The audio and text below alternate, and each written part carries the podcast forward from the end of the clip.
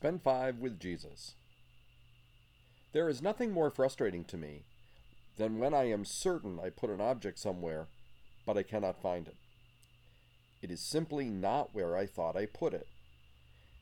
And it even takes me a little while to convince myself that in fact the object is not where I put it.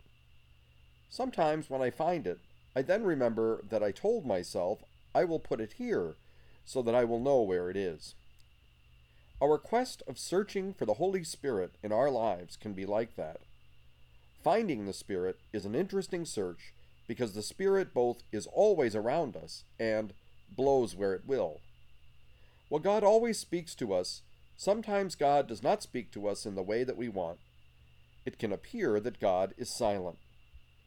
For me, the answer about how to find the Spirit is by expressing my desire to God that God come into my life and to ask the Lord to increase my desire that He come into my life.